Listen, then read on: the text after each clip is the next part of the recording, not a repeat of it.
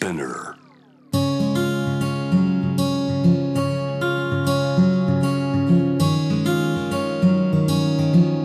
福本敦子の聞くコスメ。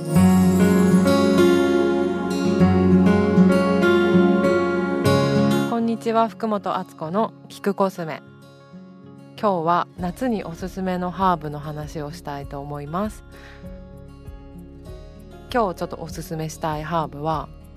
ホーリーバジルというハーブですバジルはたくさんあのイタリアントマトバジルとかパスタの名前でたくさん聞いたことがある人がいると思うんですけどホーリーバジルは、えーと、バジルの一種なんですけどちょっと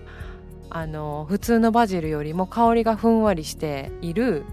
また別のハーブです。であのアーユルベーダとかでもすごくあの病気を寄せつけないハーブっていう風に言われていたりとかして、えっと、夏にとってもおすすめなんですけど私最近このホーリーバジルのお茶を飲んでてなんかすごくそれを美味しく感じるんですね。で季節によってあの冬とかだとごぼうのお茶がなんか体が美味しいと感じるとかいろいろその季節によって美味しいと感じるものが変わるんですけど梅雨とかジメジメしてきたあたりからホーリーバジル美味しいってすごく思っていてなんでなんだろうと思ってすごく気になって調べたんですね。でバジルと違うのかなとかいろいろ調べてみたら抗菌？あと風邪の予防にもいいとかネットだといろんな情報が出てくるんですけどなんだかちょっと元気になる感じがするなと思っていたら抗菌作用あと免疫力アップむくみ対策あと抗酸化とかそんな言葉がたくさん出てきていました。でやっぱり梅雨の時期だるくなったりとかあと夏は暑くて夏バテになっちゃったりする人も多いかなと思うんですけどそんな時にやっぱり免疫力を上げておくと気持ちよく過ごせるかなと思うのでホーリーバジルとってもおすすめな香りも結構爽やかなので取り入れてほしいハーブかなと思います。でハーブの取り入れ方ってアロマで取り入れるとかいろんなやり方があるんですけどアロマテラピーってエッセンシャルオイルとかは聞いたことがあると思うんですけどちょっとそれがやり方難しいよねっていう人とかも結構いると思うんですね。でもハーブティーとかって一番簡単な取り入れ方で普通のお茶と同じテンションで飲めるのでこの取り入れ方はどうかなと思います。あと体の内側から元気にしたい時にやっぱ飲み物から取るとダイレクトでいいかなと思います。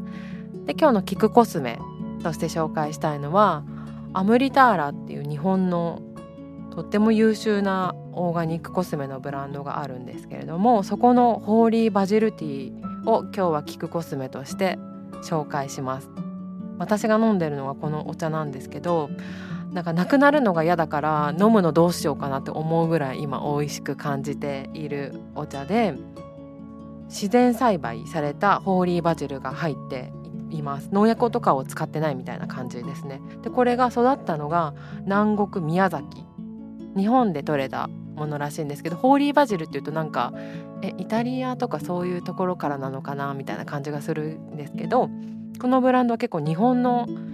素材を使ったりすることが多くって今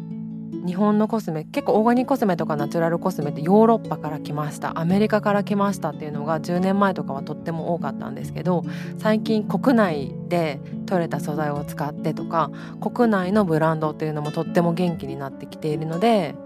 We are Japanese 的にあのホーリーバジル宮崎さんのやつ飲んでみるといいかなと思います。でホーリーバジルにもう一つあのいい効果というかみんなに伝えたい効果があるんですけどアダプトゲンって聞いたことがある人いるかなと思うんですけど一回ニューヨークの女子のキャリアウーマンは全員飲んでるのよみたいな感じで流行った言葉なんですけどストレスに抵抗する力を強めてくれるのがアダプトゲンハーブ。アダプトゲンハーブってこういうものだよっていうルールもあったりするんですけどそれの一つにホーリーバジルは入るそうです。なので今年いろんなことがあってみんな気持ちバタバタしたりとかしたと思うんですけどそういうセルフケアの一つとしてホーリーバジルぜひ取り入れてみてください私はこのお茶を毎日飲んでいて飲むたびに入れようかなでもなくなるの嫌だなどうしようかなって思いながらせめぎ合っていますっていうわけで「キクコスメ福本敦子でした。